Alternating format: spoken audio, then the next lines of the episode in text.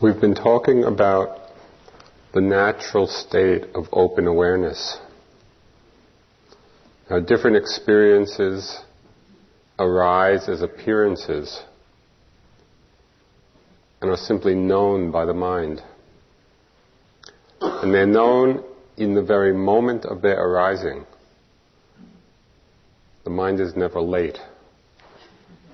It's there just as the arising happens, just as the appearance happens. We can see this in the appearance of the breath, the appearance of sensations, of thoughts, of emotions, of images. It's a display of appearance being known. What happens though from time to time is that we get lost in these appearances. We become identified with them, or we become reactive to them. And in those moments of getting lost, or getting reactive, or identified, we forget that they are simply empty phenomena, arising and passing away. And it's interesting to observe carefully what happens in those moments when we get lost, when we forget. There's a contraction. There's a contraction into the appearance. And in that contraction, we create the prison of self, of I. until at some point we awaken from that unawareness and again we rest in the open natural state of mind. The open natural lucidity. And then again it happens. Certain appearance arises, we get lost again, contract again, imprison ourselves again. In the beginning of our practice, we might find ourselves lost most of the time. You know, in just occasional glimpses of the open, clear space, the open, natural awareness. But slowly, these glimpses begin to link up until this awareness is stabilized in our experience. Tonight I'd like to talk of some number of states. I'm not sure how many I'll actually get through. Some kinds of appearance which have tremendous seductive power. Over and over again, we get pulled into these states. They seduce us into forgetfulness into unawareness. Two things can help us remain free, remain open. One of them is naming these states so we can see and recognize them clearly. So we're not lost in a cloud of delusion about them. And the second thing that helps us remain free is understanding very specifically and very exactly just how these different states are functioning. Because the more clarity we have about them, the more clearly we can see how they're working, the less liable we are to getting pulled into them, to getting lost in them.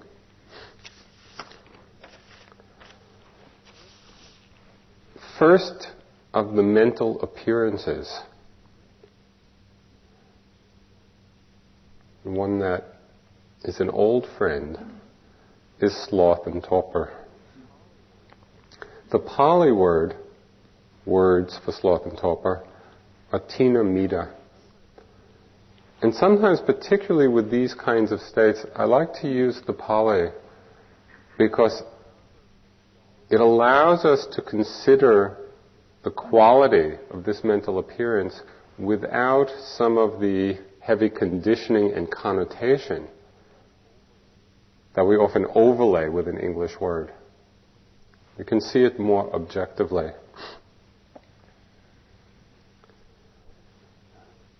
What is this feeling, this mental appearance of Thina or sloth and torpor?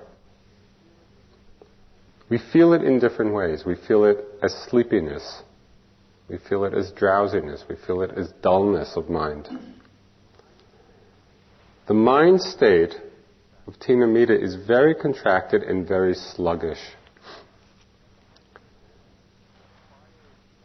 The fiery quality of energy, you know, that alive quality of energy is absent.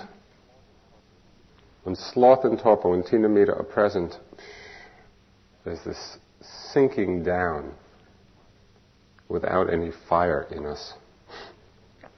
One of the examples is very uh, clear example of the quality of mind, you know, of Thina-middha. It's it's likened to uh, cold butter, you know, that's very hard, very congealed, and very hard to spread. It's, that's what the mind is like when Thina-middha is present.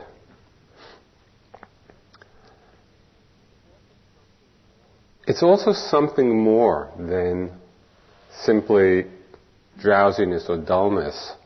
It has a, uh, in some way, a more insidious quality or characteristic too. And that is, when sloth and torpor is present, we become very lazy. We become inactive.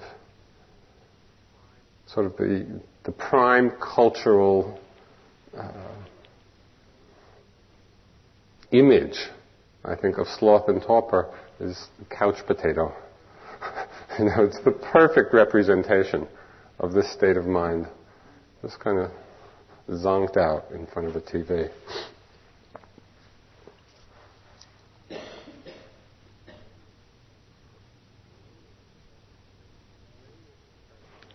When this is present, when there's no energy, when we're caught up in this feeling of laziness or inactivity, there's no power to do anything.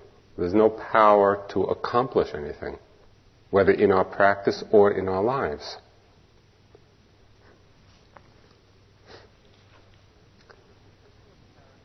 There's a particular characteristic of this mental appearance which is very helpful to understand. And that is as sloth and torpor appears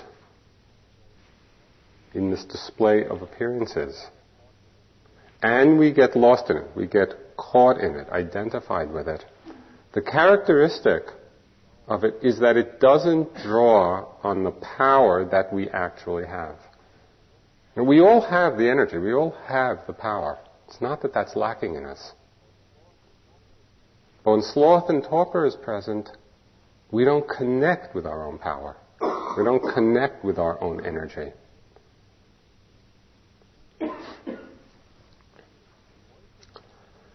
And once it appears and we get lost, we become identified with it. Sloth and torpor has, uh, has a tenacious grip on the mind. I'm sure you've experienced at different times. Once it takes hold, it's very hard to come out of it. I've mentioned before in other courses it's, it's uh, such a perfect example, you know, of the three-toed sloth. And I don't know which came first, the name of the sloth or the name of the mind state. But the sloth holds on so tightly, when it's holding on to a branch, it holds on so tightly that you can shoot a gun by its head and it won't move. You know, it's so slothful. Doesn't budge.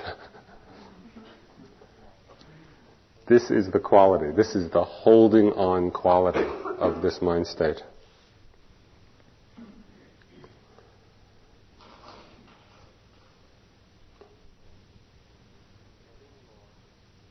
Getting lost in this appearance, getting lost in this mental appearance over and over again has tremendous consequences both in our meditation practice and in our lives.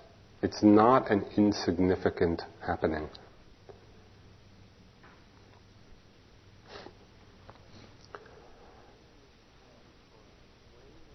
Because when we are caught by this state, in this state of contraction, of low energy, of dullness, of drowsiness, of inactivity, the result of that is that whenever difficulties arise, difficulties in our practice, difficulties in our lives, whenever these difficulties arise and Thina-middha is present, we withdraw from them. We don't have the energy to meet them. Thina-middha never goes forward, it always retreats, it pulls back. And it's this quality of mind which conditions over and over again our giving up. We give up easily when this factor is strong. Well, this is important to say because in our daily lives we face many difficulties, and certainly in the course of practice. You know, as you well know, it's not just smooth sailing. There's lots of things that come up that are difficult to be with, difficult to deal with.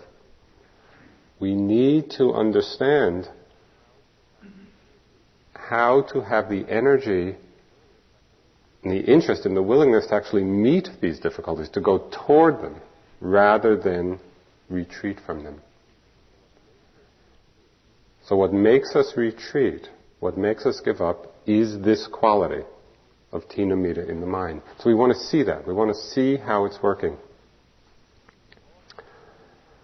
It's also very, very tricky, as are many mental states, because it can masquerade as compassion, especially compassion for ourselves.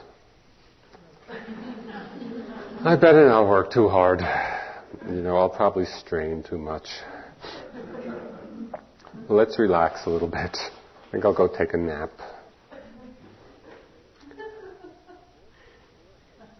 The voice is alluring and it sounds compassionate. Yeah, I need to take care of myself. And we do need to take care of ourselves. This voice of Thina-middha is different than the voice of wisdom, which brings us into balance when we're straining too much, when we're struggling, when we're efforting too much.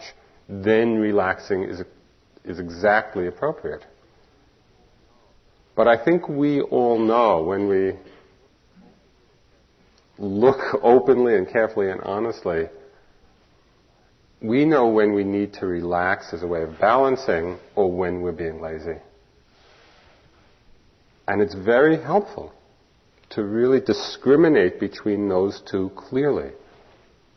So that when it's laziness, when it's Thina-middha, which is saying, oh, take a nap, it'll be okay, we recognize it. We don't get seduced by that voice.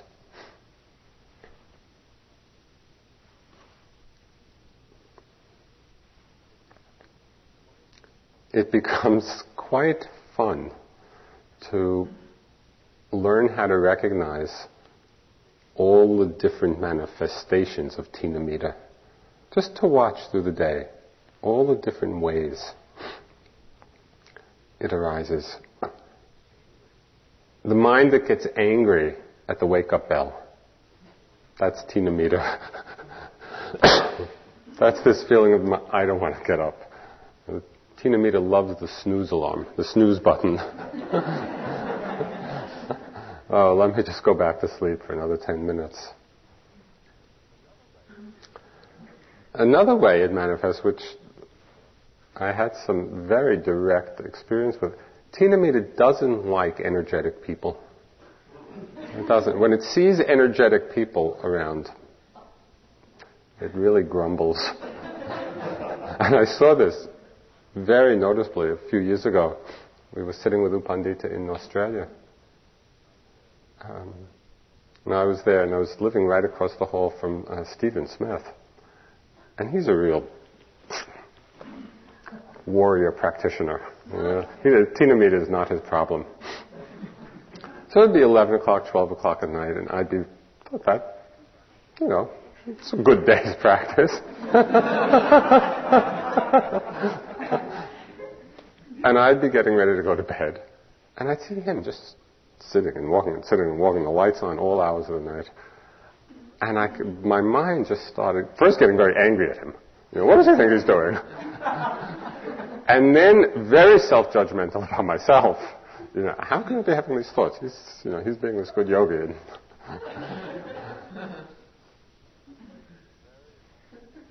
it was very helpful as soon as I saw that this, uh, these feelings in the mind and all these judgments and comparing and you know, aversion that was coming out of it, all was just the working of Thina-middha not liking virya, energy.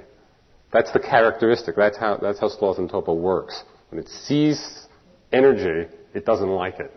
You know, it's like, so when I saw this, when I saw there was just the functioning of this mind state, things got a lot more spacious. You know, I could see the humor of it. And I could also then take inspiration from the energy rather than be judging it or judging myself. So this is just a little example of how when we don't understand precisely how these different appearances, mental appearances, are functioning in our minds, we get caught in the drama of it. It's by not understanding how they function that it seduces us, you know, and, and we get caught, we get entangled in it. And the more we understand it, the more we say, oh yes, that's, that's this mind state working in this way. There's distance, there's space, there's ease, there's, ex- there's acceptance, there's a disentangling that happens.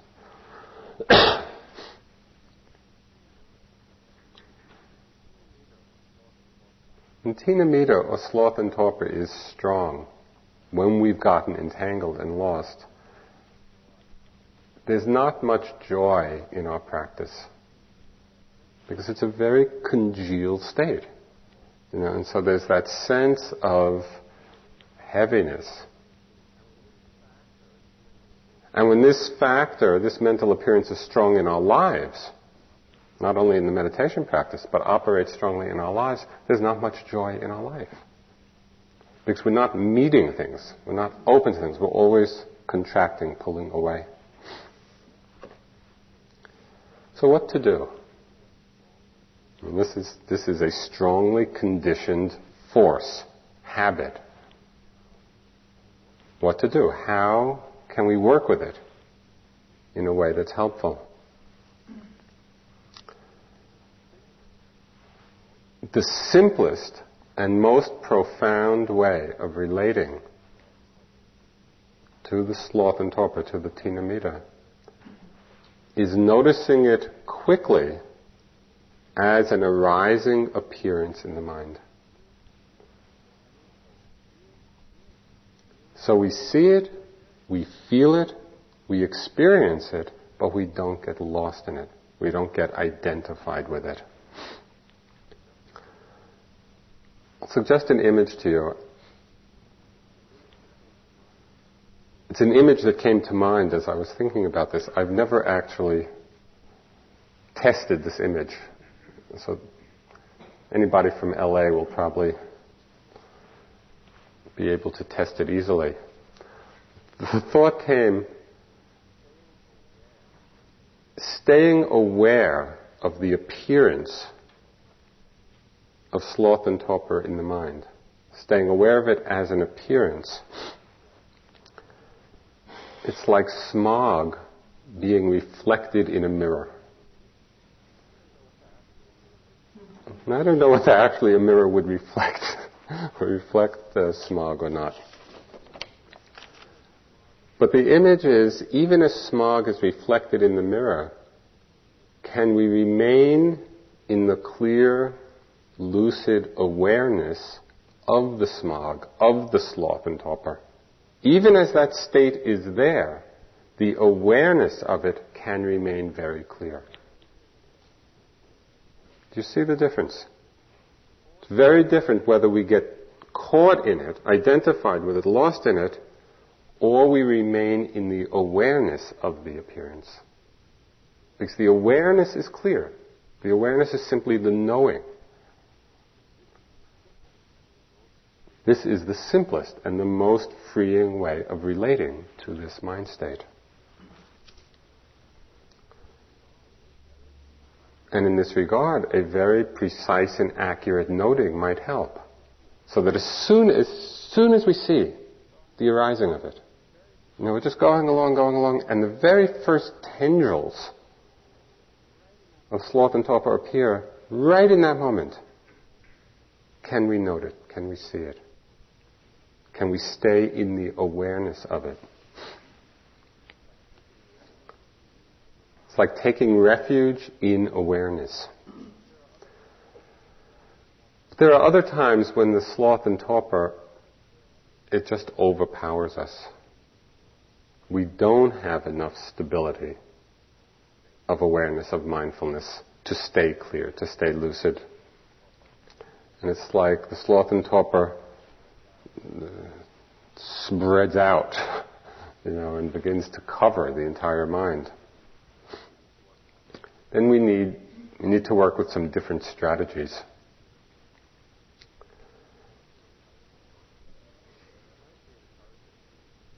It might be encouraging to you to realize that this is not a new problem. This state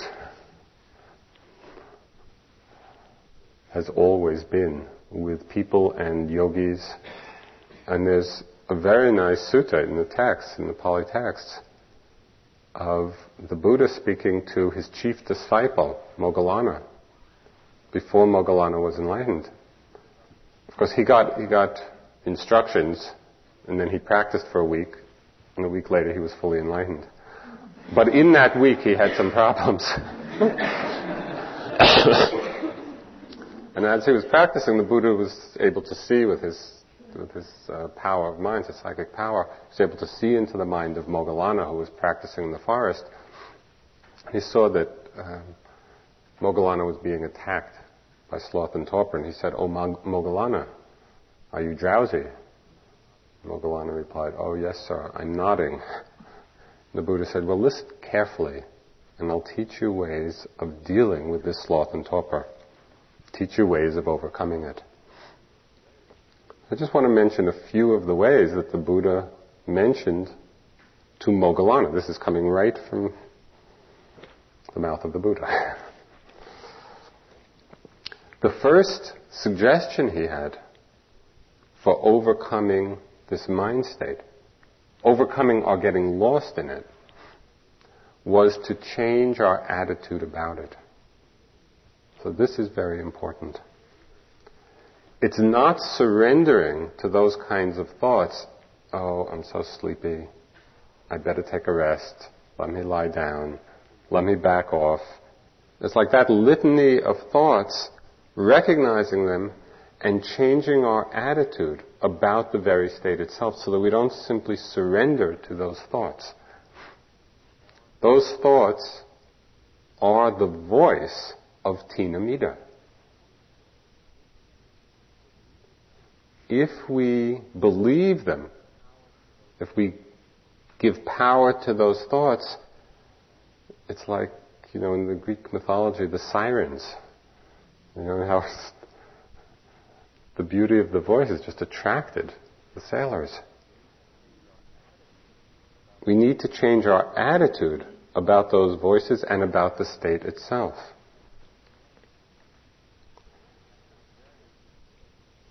I had a very uh, strong example of this in my own practice early on, in my early years in India. I was doing some retreats with Goenkaji, who was one of my Vipassana teachers.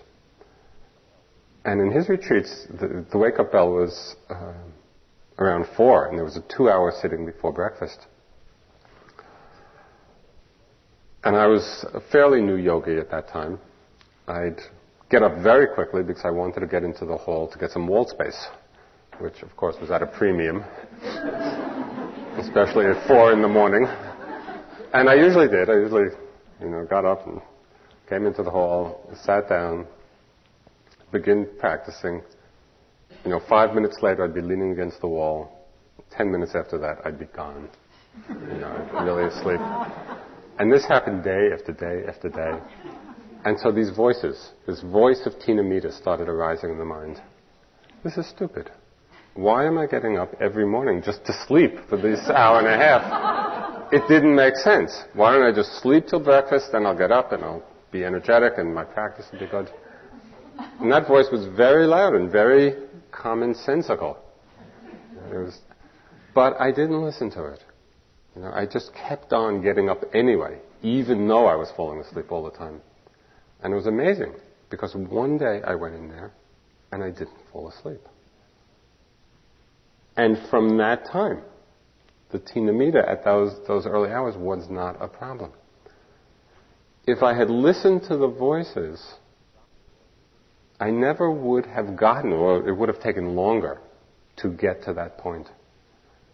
So even when we think nothing much is happening, even when we're just sitting and nodding off or sleeping a lot, the very determination, the very resolution, let me just be here, let me sit here, let me continue the walking, whatever it is, that itself is arousing energy. That's the way of changing our attitude about these voices, about this mental state itself. We don't have to give into it.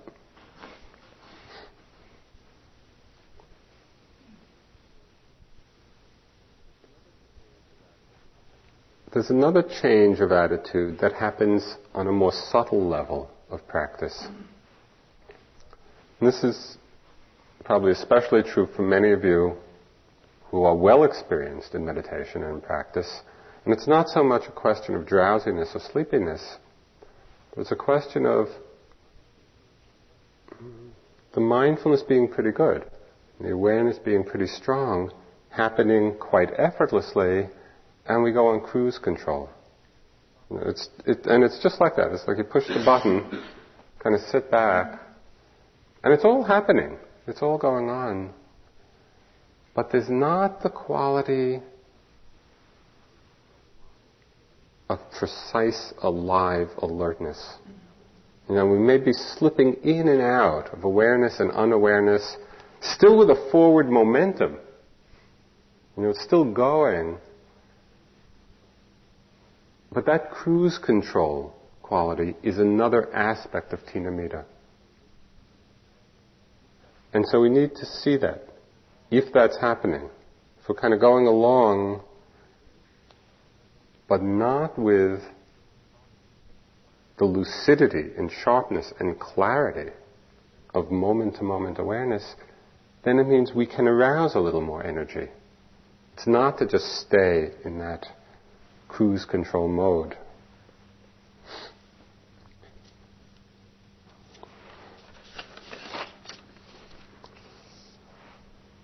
So this is the first advice. Of course, the Buddha didn't talk about cruise control, but he did talk about changing one's attitude towards this state, not believing the voices of Thina-middha. The second suggestion he had for Moggallana was to reflect on the Dharma, to use reflection as a way of bringing energy. And this can be done very skillfully. When you're feeling overpowered by drowsiness, by sluggishness, by laziness, by that low, low energy or congealed state, using the thinking process itself can raise energy for us. Thinking does that. You know, just as a common example of how it does it, you know at those nights, maybe not here so much, but, but outside, those nights when for whatever reason the mind can't stop thinking about something, you don't go to sleep. Because that thinking process is the antithesis of the sleepy mind. It actually, actually wakes the mind up. But we need to be cautious about this. We want to use the reflecting mind, the thinking mind in this situation in a constructive way. We want to be using it for reflections about the Dharma, about liberation, about what we're doing here. It may be that reciting some of the chants, either out loud, you know, at the times with the whole group, or even inwardly, that can, that can help bring us out of the sleepiness. Reflecting about the nature of attachment and suffering and liberation.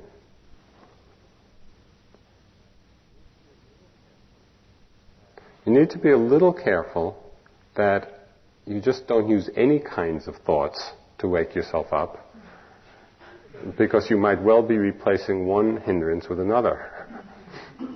One, one yogi once came to me and said, Oh yeah, when I sit and have a lot of lustful fantasies, I don't feel sleepy at all.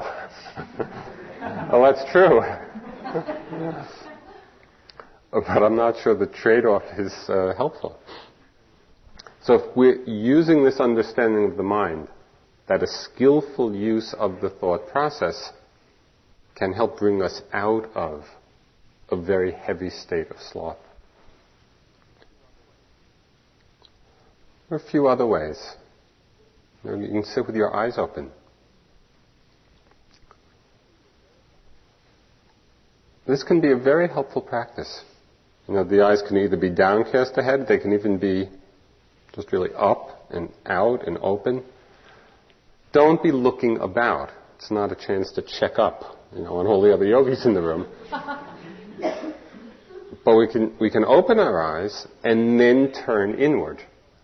So it's letting, letting our gaze go out and our attention in.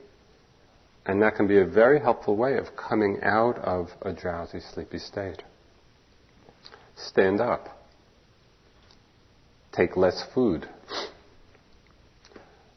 The last thing the Buddha recommended, which sounds a little strange, but it might actually be helpful, he said to pull on one's earlobes. oh, everybody's sitting in the hall. Uh, it's what he told Moggallana.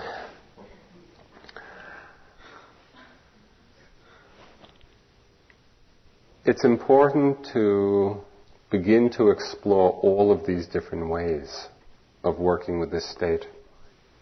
The appearance, this arising appearance of thina-middha, of sloth and torpor in the mind, it's a very strongly conditioned state. It comes again and again in different circumstances. When we get lost in it, we're imprisoned. If we can work with it, if we can stay aware of it, or actually change the, change the quality of the energy, we stay free. So it's an important arena of investigation, of work. The second mind state, second appearance that has, that has tremendous uh, power over us in very gross ways and extremely subtle ways doesn't have to do with too little energy, it has to do with too much energy. When we're out of balance that way.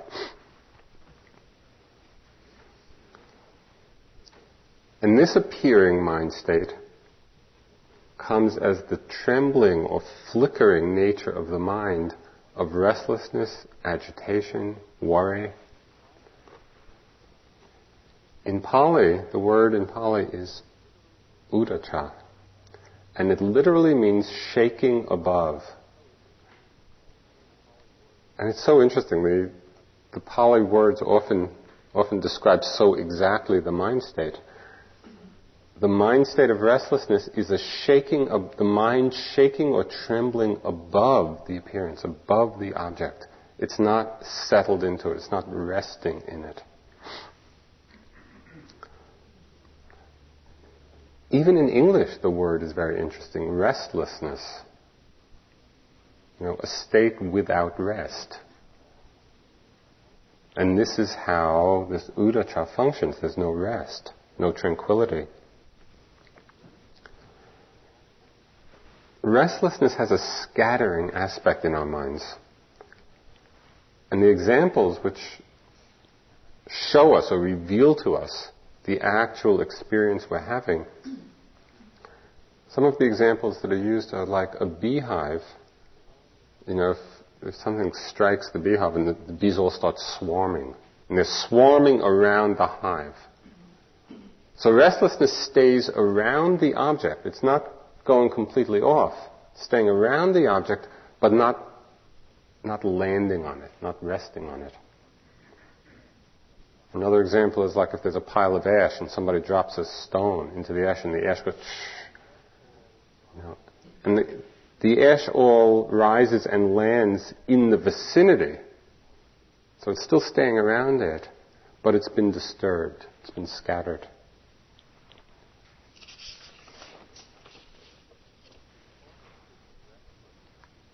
Because of this restlessness in the mind, this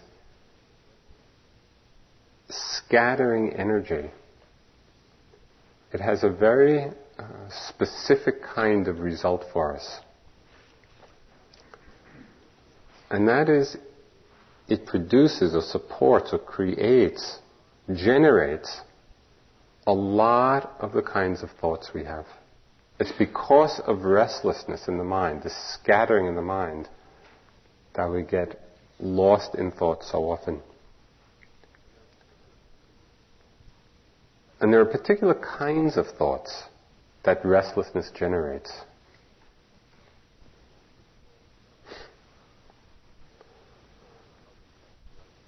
They're often thoughts of self judgment or guilt or worry about things that we've done in the past that have been unskillful. No, it's restlessness in the mind which creates these kinds of thoughts over and over again, which, which keeps us getting lost in these kinds of thoughts. Thinking about the things that we've done that have been unskillful, or thinking about things that we should have done that we didn't. We really missed opportunities. And what's so amazing about this process, we become so intimate with our own minds, with our own experience. And as you're sitting here in silence now for a couple of weeks and as it goes, as it goes on, there's such a profound level of intimacy with what's arising that as these thoughts come, you know, of self-judgment or of guilt or of worry, they're very impactful. We feel them very deeply.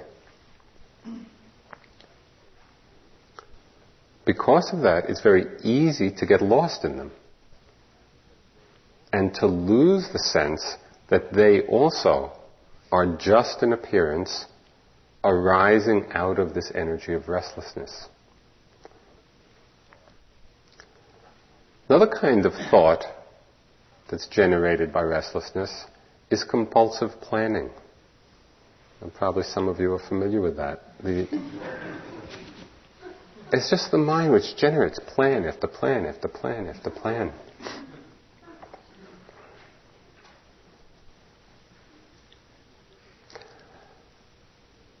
If this is happening, something that might be helpful to do, instead of noting it as planning, you might note it as restlessness. Because that is a way of acknowledging not the symptom but the underlying energy. It might help you open up to the energetic state of what's present, out of which the planning mind is coming. So it gets more to the source of it.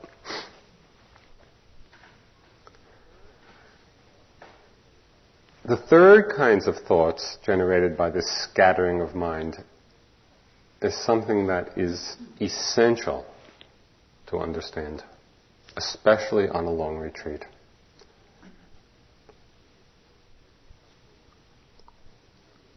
And this is something which we in the trade call yogi mind. Yogi mind takes different forms. One form it takes is getting consumed by comparisons with other yogis. And what's so interesting to watch is that when we're on retreat, we will compare anything. We notice who's sitting longer than we are and who moves more, more often. You know, and we get, we get caught in whole stories. You know, they're better yogis, they're worse yogis. We compare how fast somebody is going, or how slow somebody is going relative to ourselves. We compare how many cushions they're sitting on. know. Somehow, if you don't need a cushion, it probably means you're fully enlightened. and I, I've seen my own mind go through so many of these trips. I don't know how it is this year, but in past years, on the interview lists, before each name, there was like some numbers and a letter. You know. And yogis started generating whole stories about what that means. Oh yeah, the, the good yogis have these numbers and letters, and the other yogis, and it's all just the computer printout of you know organizing the, the interview groups. But the mind spins out. The mind just spins out in this comparing mind with such intensity, you know, where we really get caught by this you need to see, you need to recognize this, and the quicker you can recognize it happening, the happier you'll be. It's just yogi mind. You, know, you can use that label. Another way yogi mind manifests, and again, all of this is coming out of restlessness. It's coming out of a scattered energy. Another way yogi mind manifests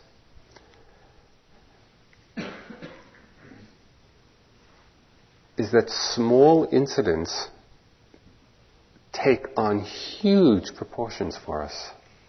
And if somebody walks in front of you, and maybe you spend three days in paranoid thoughts, or full of rage, or whatever. There was a time in Burma at the monastery, it's, it's very hot there. I mean, conditions for practice there are really difficult. You know, it's hot and humid and and in one of the meditation halls there were fans. People got actually into fist fight over whether the fans should be on or off. It was amazing. It was just amazing to see. I mean, these are people practicing the Dharma of liberation, of loving kindness, of compassion. But yogi mind, when yogi mind takes over, you know, you put the switch on and the fans are on, and then somebody comes in and pushes, turns the fans off. I mean, you can see how wars start. We've had different wars here, right at IMS. The window wars. it's, and sometimes the mind starts doing very strange things. I was doing a retreat here. This is quite a few years ago. I was up in 101, the room Steve Armstrong was in, doing a self retreat, and I started hearing voices coming through the pipes, the heating pipes. And I was hearing whole conversations which I thought were originating in the kitchen. And I don't know what my mind was thinking, but I was convinced that people were in the kitchen and the conversation was carrying through the pipes and these conversations were so strange. That they were talking about friends of mine and the wife having killed the husband, and, they, and nobody wanted to tell me anything because I was on retreat. And for days, uh, for days, my mind is going over this and over this, and I keep hearing these voices through the pipes. I had to go and check. I, I had to go out and really ask people, what's going on here? Why aren't you telling me?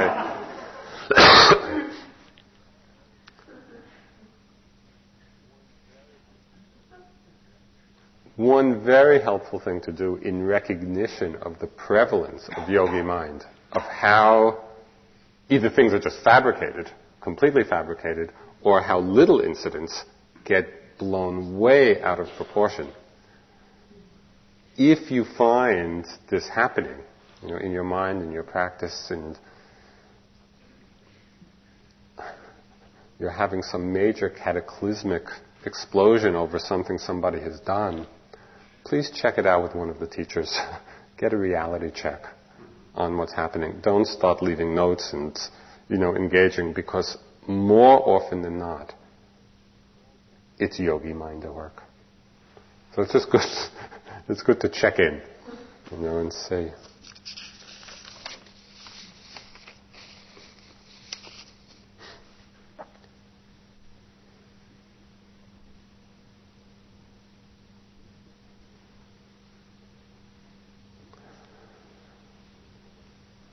If we're committed to awakening, if we're committed to freeing the mind,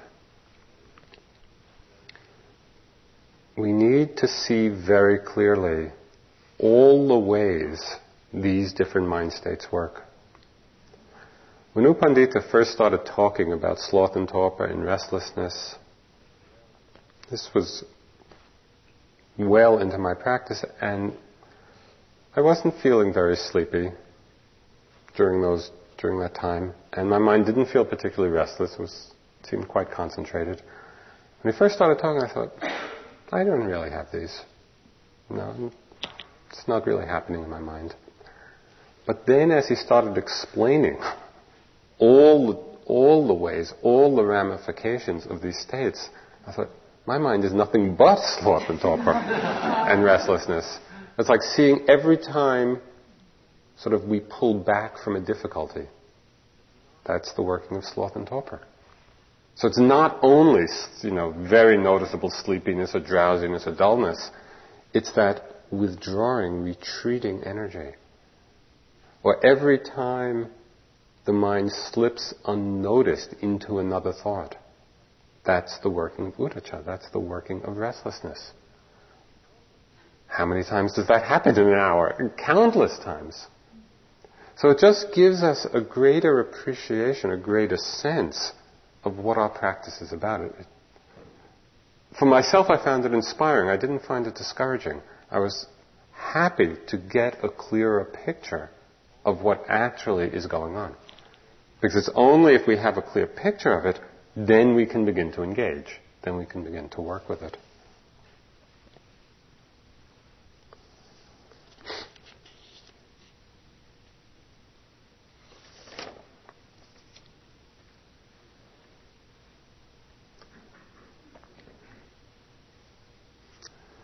There's one um, common assumption that we have which fuels the energy of restlessness. And so I think it's helpful to just understand a little bit about why this energy of restlessness, this scattering, scattering force is so strong in us.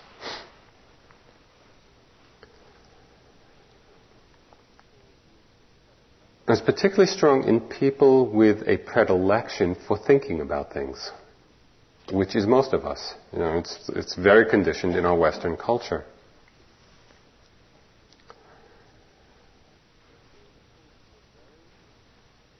And I think it comes from a very deeply ingrained sense, and it's a taught sense, that thinking leads to understanding. And in many arenas, it does. There are many, many situations where thinking does lead to an understanding. But it doesn't lead to meditative wisdom. Wisdom is beyond the domain of thinking. But because we've been so habituated to believe that it's through thinking that we will understand things, that all of these thoughts coming from restlessness, they have so much power. They seduce us again and again because we somehow believe, yeah, they're going to be onward leading in some way. Let me just think about this, you know, and I'll figure something out.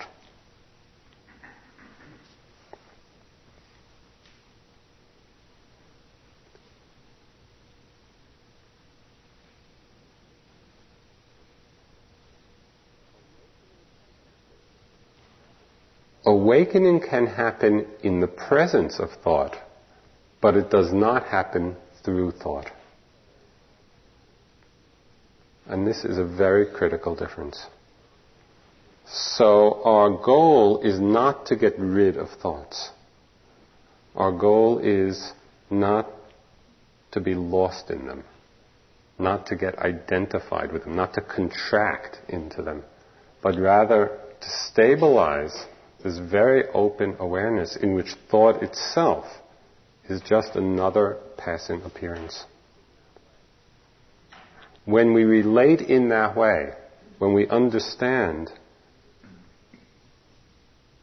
that freedom does not come through thinking about things, and when we really understand this, it will begin to weaken the pull, weaken the, the power of this restless energy in the mind. We won't be fooled by it. I remember one, one time I was on retreat and I was just going through a flurry of thought. You know, just over and over again. And at a certain point, I, I sort of got to, I was kind of impatient, but it felt like, felt like a wise impatience. Uh, and I, I remember just saying to myself, do you want to think or do you want to be free? And it just kind of, you know, sort of woke me up again. So disentangled from the endlessness of getting lost in thought, believing that it's going to lead someplace.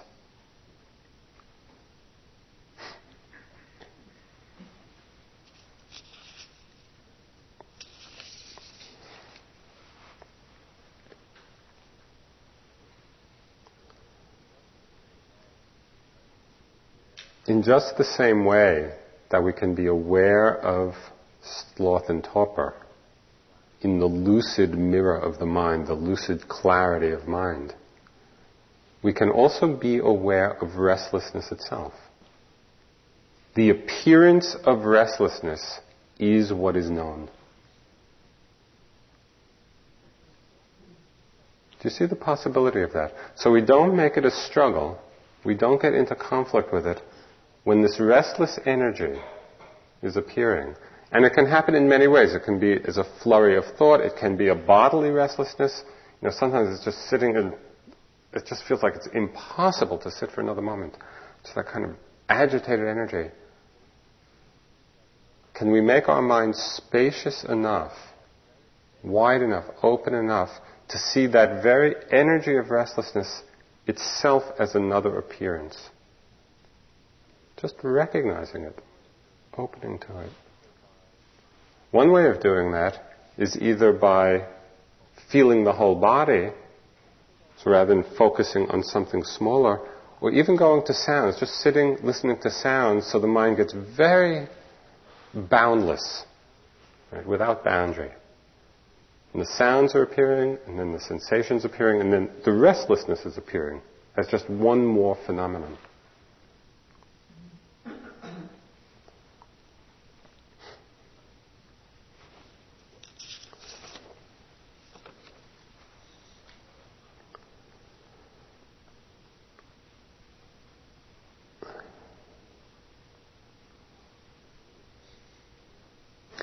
this, it's a little strange. Each year, there seems to be more and more to say about each of these.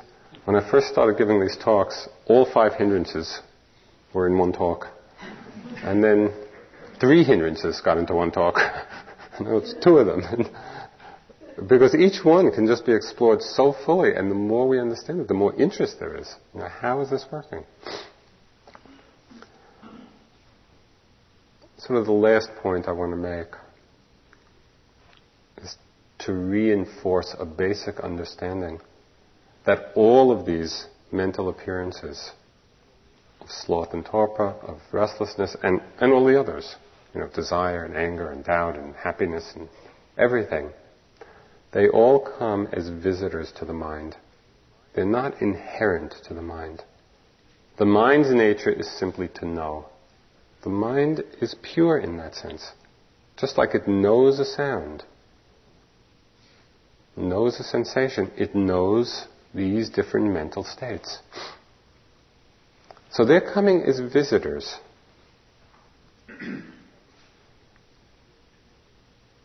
we don't have to invite them in. You know, we, if, if we're attentive, if we're aware, if we're simply present for their arising, We see them, we recognize them for what they are a visiting appearance. Then there's no struggle, there's no problem. We don't get lost.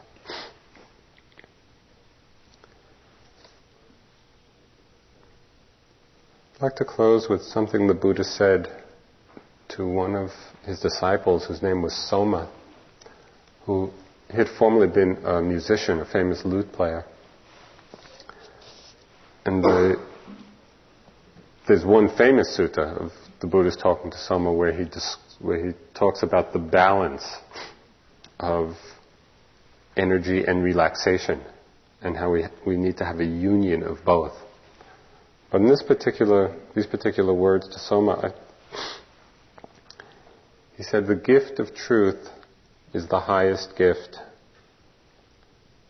And the taste of truth is the sweetest taste. And the joy of truth is the greatest joy.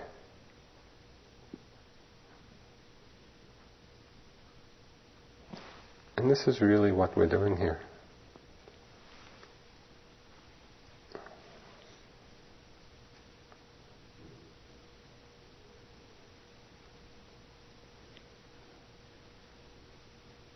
The gift of truth is the highest gift, and the taste of truth is the sweetest taste. And the joy of truth is the greatest joy. In every moment, this is available.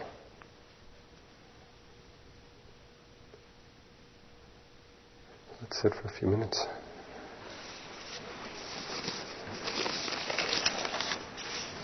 Whole body. Just feeling the body.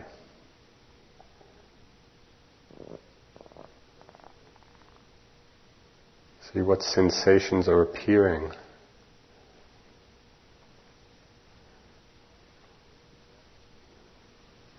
And the sensation of the breath appearing. The sound of my voice appears.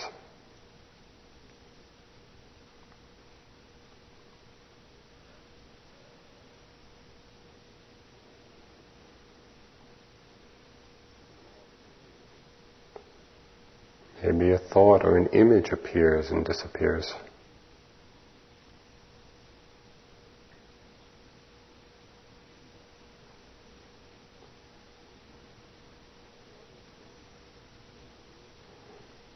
Notice when the mind gets pulled into an appearance or reacts to it. And again, settle back into the open, effortless awareness.